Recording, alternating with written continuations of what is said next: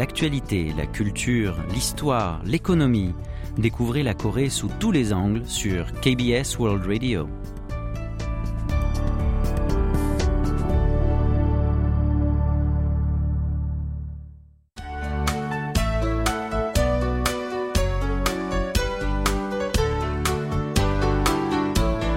Séoul au jour le jour.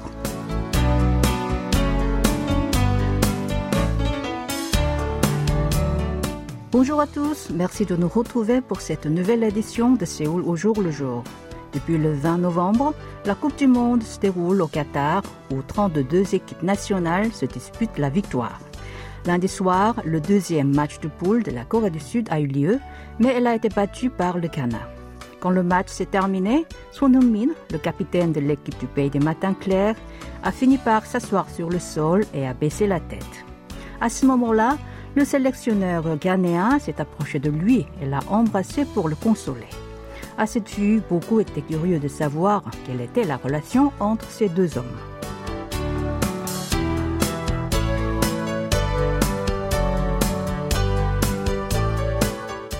Pour le footballeur international Son Heung-min, ce mondial sera sans doute le dernier auquel il participe en tant que joueur.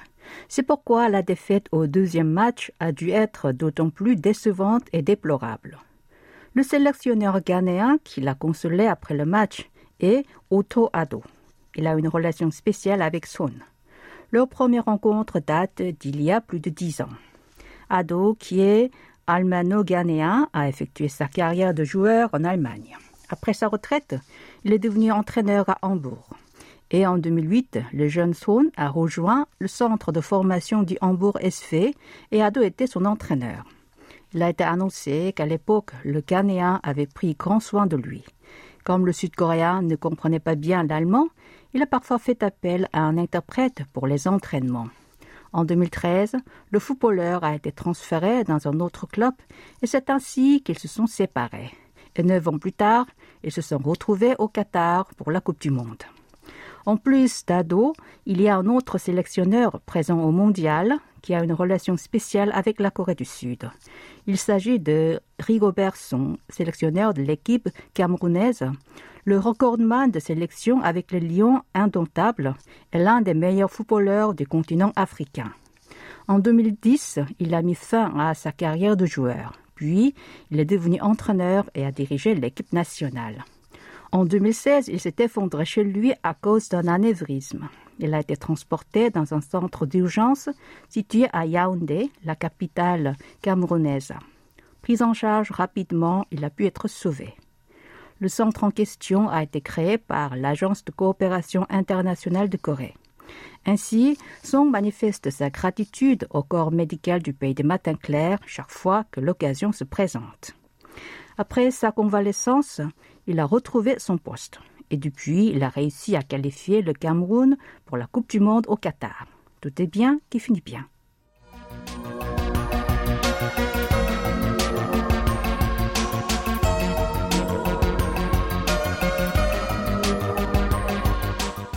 Jin travaille dans une société de promotion à Séoul depuis 2 ans. Elle n'a pas choisi cette firme parce que le travail dans ce domaine l'intéresse. Elle a pour objectif d'ouvrir une pâtisserie d'ici 3 ans. Elle a pensé qu'elle pourrait apprendre dans cette compagnie des techniques de marketing nécessaires à la gestion de son futur magasin.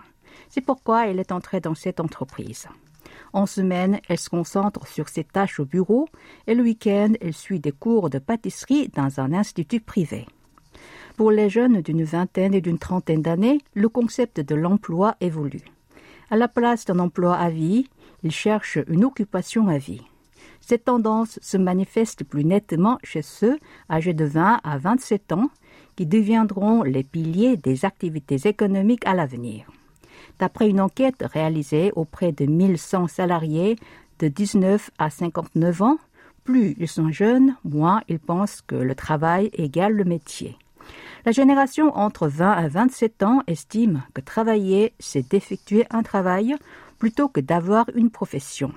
Et à la différence des sondés âgés de 30 à 59 ans, plus la moitié de ces jeunes avaient envie d'avoir des expériences professionnelles dans plusieurs entreprises.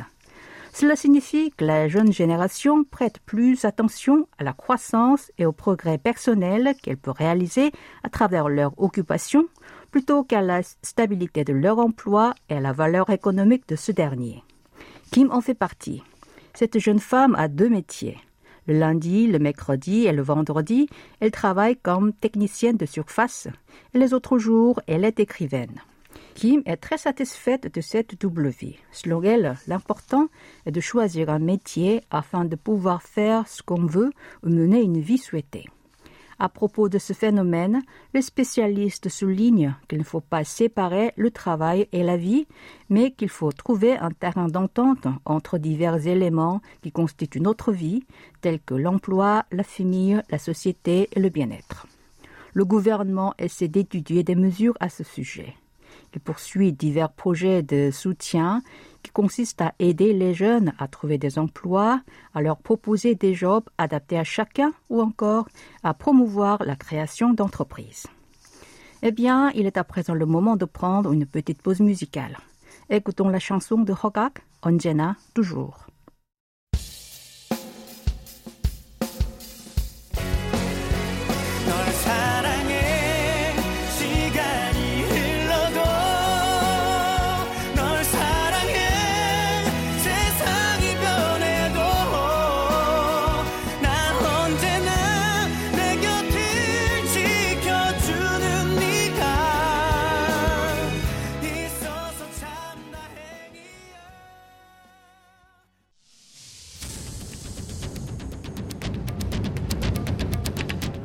Vous avez aimé, vous avez détesté, vous avez adoré. Faites-nous part de vos réactions en nous écrivant à french@kbs.co.kr.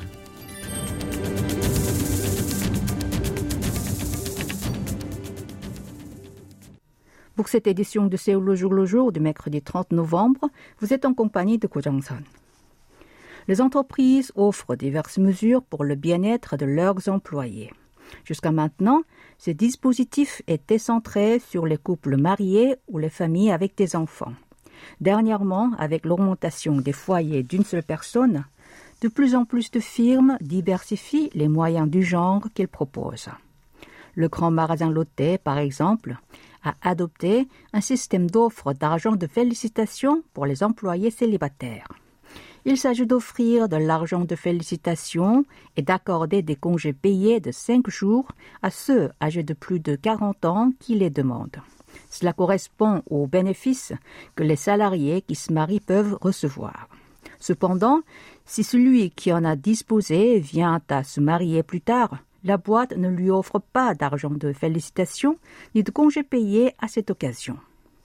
L'entreprise de cosmétiques Lush Korea, de son côté, a déjà adopté un tel système en 2017. Elle accorde 10 jours de congé et une enveloppe à ses travailleurs qui déclarent qu'ils vont vivre célibataires toute leur vie. Ces 5 dernières années, 15 employés en ont profité. Par ailleurs, cette compagnie verse une allocation mensuelle de 50 000 won, soit 36 €, aux employés solos qui ont des animaux de compagnie chez eux. Et ce, pour reconnaître ces animaux comme des membres de famille et remplacer l'allocation familiale que perçoivent des employés mariés qui ont des enfants. Certaines sociétés commencent à modifier le concept du bien-être centré sur la famille. Shinhan Bank, par exemple, fournit depuis l'année dernière 100 000 won, soit environ 72 €, en tant que subvention pour YOLO, qui remplace l'argent de félicitations que les employés mariés reçoivent lors de leur anniversaire de mariage. Le terme YOLO est l'acronyme qui renvoie à l'expression anglaise « You only live once » qui se traduit par « On ne vit qu'une fois ». De plus, pour le service de check-up médical gratuit, avant, les bénéficiaires étaient limités aux employés eux-mêmes et à leur époux ou épouse. Mais maintenant, la banque a changé cette règle et les salariés et un des membres de leur famille peuvent le faire gratuitement.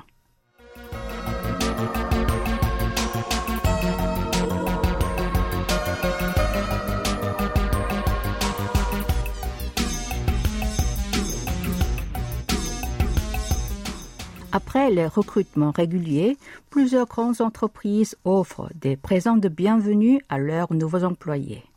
Samsung Electronics en fait partie. Les paquets de cadeaux de bienvenue que la firme offre à son nouveau personnel attirent beaucoup l'attention. Ils sont composés d'un grand bouquet de fleurs, une carte de visite dorée sur laquelle est inscrit le nom du nouveau salarié et quelques souvenirs avec le logo du groupe, ainsi qu'une lettre de la part du directeur général de l'entreprise.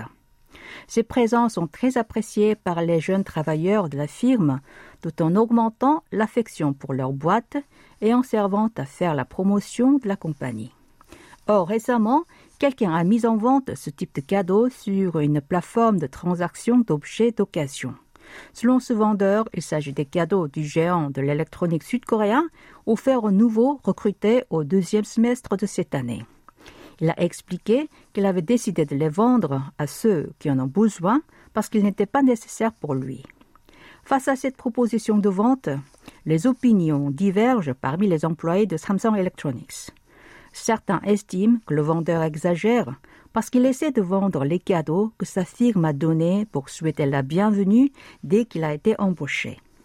En revanche, d'autres jugent que cela ne pose pas de problème et que le vendeur est plutôt économe. Selon eux, il vaut mieux vendre ces objets à ceux qui ont envie de les acheter que de les laisser traîner dans un coin ou les jeter. Comme le géant de l'électronique, plusieurs grandes entreprises offrent des cadeaux de bienvenue à leurs nouveaux salariés pour féliciter leur arrivée dans la société. En le faisant, elles souhaiteraient sans doute que ces présents les aident à avoir un sentiment d'appartenance et à s'adapter à leur compagnie. Cependant, pour les jeunes qui ne croient plus à la notion d'emploi à vie, ce ne sont peut-être que des cadeaux insignifiants. Avant d'enchaîner, je vous propose d'écouter une chanson de Ping Mama intitulée « Peban, la trahison ».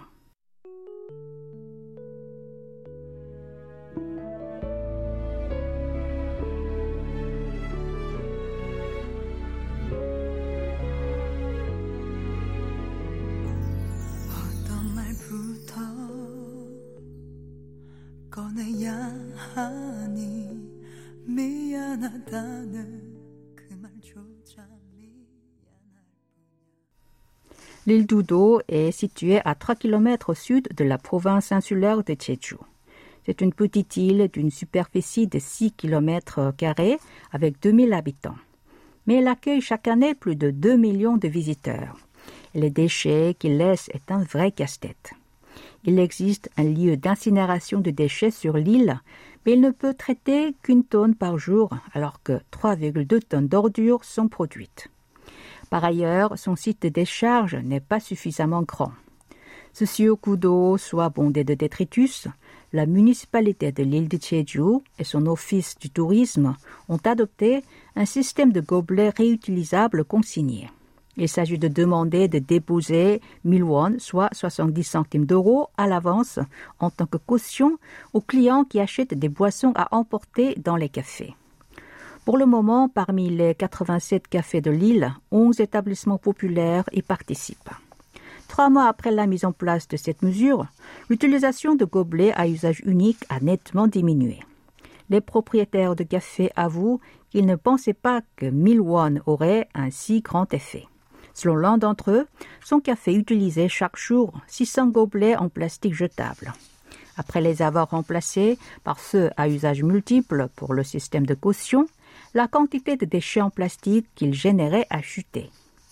Cette expérimentation est significative pour l'île de Jeju. Celle-ci déverse chaque jour 1300 tonnes d'ordures ménagères. Il s'agit d'une quantité 1,7 fois plus élevée qu'il y a 10 ans.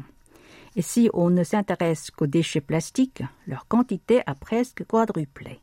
À l'origine, le gouvernement a envisagé de mettre en place, en juin dernier, un système de caution pour les gobelets jetables, consistant à faire payer aux clients 300 won supplémentaires qui seront remboursés lorsqu'ils restitueront leurs récipients. Mais face aux oppositions des commerçants, il a dû y renoncer. Le ministère de l'Environnement concentre pour le moment ses efforts à faire savoir que ce dispositif est aussi bénéfique pour les cafés au niveau du coût. Car un récipient en plastique jetable coûte 50 à 200 won selon leurs matériaux, alors que pour celui réutilisable, il suffit de dépenser environ 150 won pour le lavage. Or, la municipalité de Lille subventionne 100 won par gobelet. Le ministère considère que le système de caution pour les gobelets jetables permettra de passer à l'étape suivante, à savoir la recommandation d'utilisation de gobelets réutilisables. Si cette expérimentation sur l'île d'Udo s'avère efficace, le gouvernement prévoit d'appliquer cette mesure sur tout le territoire.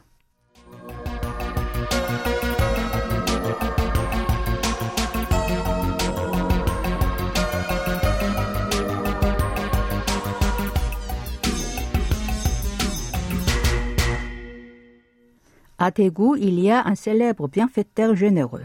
Chaque année, il faisait don sous l'anonymat entre 10 000 et 70 000 euros. Récemment, son identité a été révélée. Il s'agit de Pang Mugun, le PDG d'une entreprise. Pendant 27 ans, il a offert 1,5 million d'euros pour les personnes nécessiteuses. À l'instar de ce donateur, beaucoup d'habitants de la ville participent à des mouvements de bienfaisance. L'un d'entre eux est le projet des magasins de donation et de partage mené par la municipalité de Daegu. Ces commerces sont divisés en deux sortes, ceux de donation et de partage. Les premiers reçoivent des dons anonymes mais pas d'argent liquide. Ils acceptent des aliments comme du riz, du kimchi, des nouilles instantanées et des produits courants pour les offrir aux personnes dans le besoin. En juillet de l'année dernière, la municipalité a installé des boîtes de dons pour les magasins de donation dans 7 grands magasins et hypermarchés. Son objectif est de conduire les consommateurs qui se rendent dans ces commerces à acheter des produits supplémentaires pour les mettre dans ces boîtes pour aider les autres. Les objets offerts sont variés, non seulement de la nourriture, mais aussi des sous-vêtements, voire des bicyclettes. Selon la mairie de la ville, le type de don se diversifie davantage à l'approche de la fin d'année.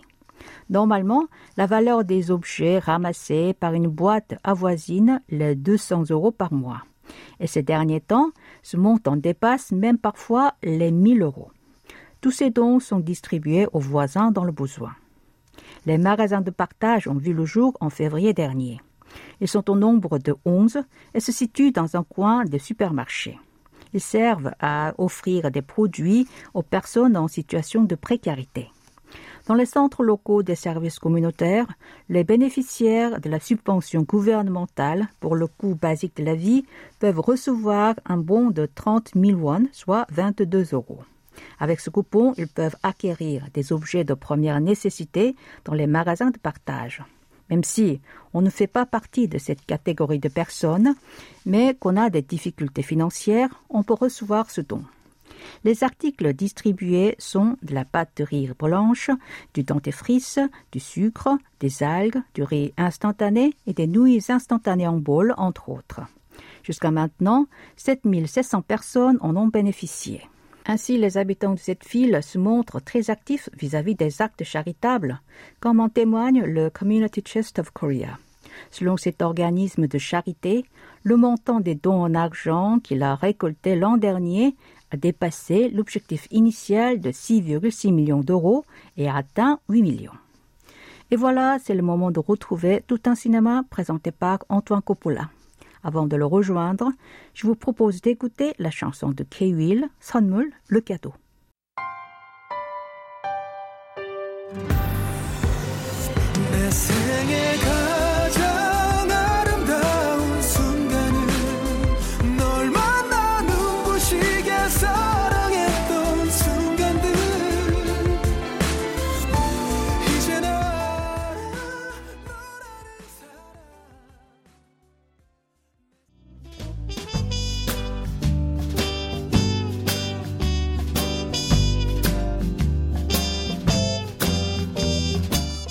Bonsoir à toutes et à tous. L'acteur Sol Kyung-gu représente à lui seul l'histoire récente du cinéma coréen.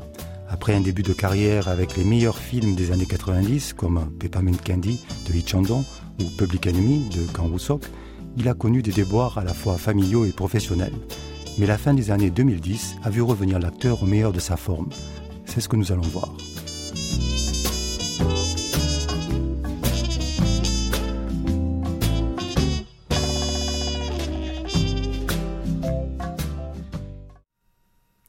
Sol Kyung-gu est un acteur phare de ce qu'on nomme la deuxième vague du cinéma coréen, celle qu'il a vu jouer dans des films importants comme Upétal de Jang Sun-woo, l'un des premiers films à mettre en scène le massacre de Gwangju en 1980. L'acteur a un visage très particulier, une sorte de regard à demi fermé par un œil rebelle. L'intensité de son jeu, qui joue sur le timing, fait merveille pour ses nouveaux rôles d'anti-héros du cinéma coréen. Citons-le dans les films Girls' Night Out de Im Sang-soo, Phantom Submarine ou encore Rainbow Strut en 1999. Sol perce au plus haut des stars coréennes avec Peppermint Candy, l'histoire à rebours d'un blaireau de base qui rappelle le Lacombe Lucien de Louis Malle. Au moment où débute la vague des blockbusters qui va mettre fin à la deuxième nouvelle vague, Sol Kyung-gu hésite un peu.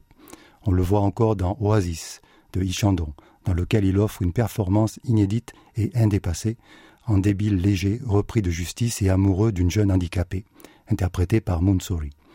Mais il est aussi dans Shinmido et Rikidozan, des blockbusters à succès. Son rôle de catcheur coréen du Japon dans Rikidozan va faire de lui une idole au Japon. Les choses se compliquent par la suite.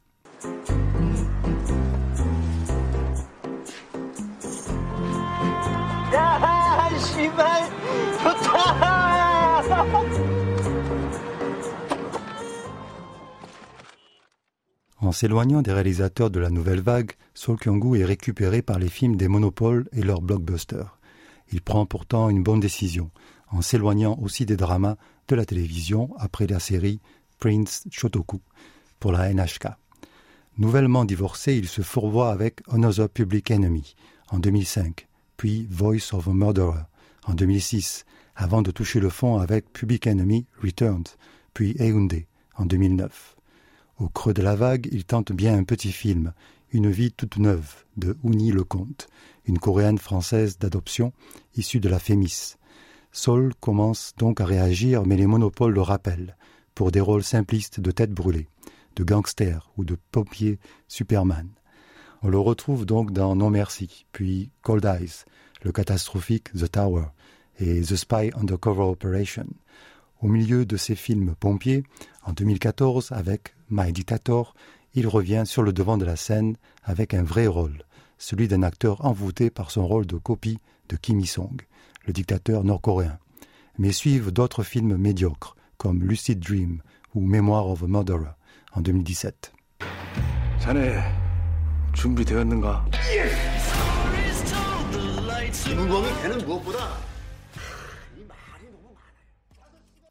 Remarié depuis 2009 avec l'actrice Song Yuna, on sent que l'acteur, désormais star interasiatique, a du mal à se défaire de ses engagements auprès des monopoles de production. Pourtant, on repère une inflexion récente dans la carrière de celui qui devient un acteur plus âgé, aguerri dans son jeu, qui a pourtant été sous-exploité par tant de films. Il est notamment un vieux sage confucéen, rebelle, dans The Book of Fish du toujours excellent Lee Jun-ik en 2021. Il joue encore un rôle lourd de sens dans Kingmaker en 2022. Il y interprète rien moins que le président Kim Dae-jong, prix Nobel de la paix, condamné à mort par les dictateurs sud-coréens. Il renoue ainsi avec des rôles risqués, qui peuvent entraîner des polémiques. En 2022, il est au générique de pas moins de 4 films. Kingmaker, Yaksha Rustless Operation, I Want to Know Your Parents et Boys. Presque tous sont des films d'action, souvent des thrillers avec Sol Kyung-gu en dur à cuire. Bien qu'ils ne soient pas encore tous sortis sur les écrans, l'acteur semble plein d'énergie pour retrouver sa place dans le panthéon des acteurs coréens.